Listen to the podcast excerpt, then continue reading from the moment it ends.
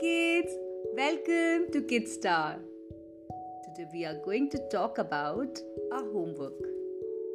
Oh, homework! I have to do my homework. Wouldn't it be amazing if we had some help with our homework? Like maybe a homework machine? Let's create a homework machine together. A homework machine, a light in the attic homework machine or the homework machine. Most perfect contraption that's ever been seen.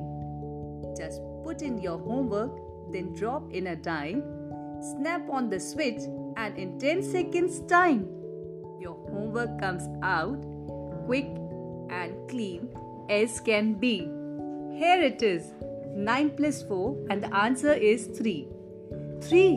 Oh, me. I guess it's not as perfect as I thought it would be.